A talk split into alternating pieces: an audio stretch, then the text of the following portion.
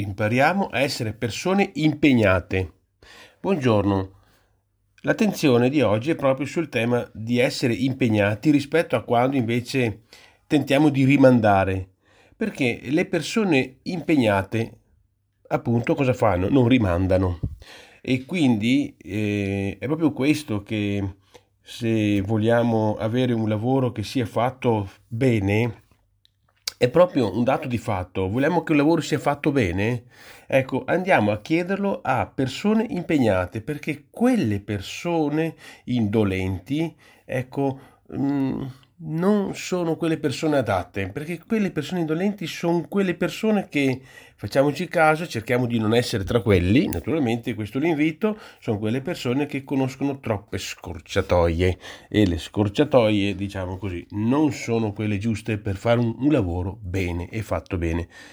E allora il paradosso è proprio qui: le persone, e quando siamo persone impegnate, siamo proprio in una condizione di fare i lavori fatti meglio. È un paradosso, perché ci verrebbe da pensare che quando non abbiamo niente da fare possiamo fare le cose fatte bene, e invece il game è diverso. È proprio quando siamo impegnati che teniamo in allenamento la mente, teniamo in allenamento noi stessi, ci viene l'entusiasmo, perché l'entusiasmo non avviene quando siamo sostanzialmente in inerzia, cioè senza far niente.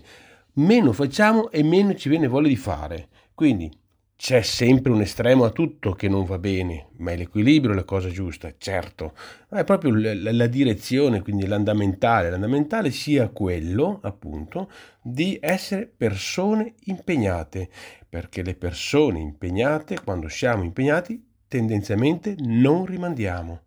È così un'osservazione che mi pare utile farlo. Infatti, quando siamo persone, diciamo, di questo tipo, cioè impegnate, siamo più efficienti. Abbiamo anche il senso proprio di concludere le cose, che è una grande virtù.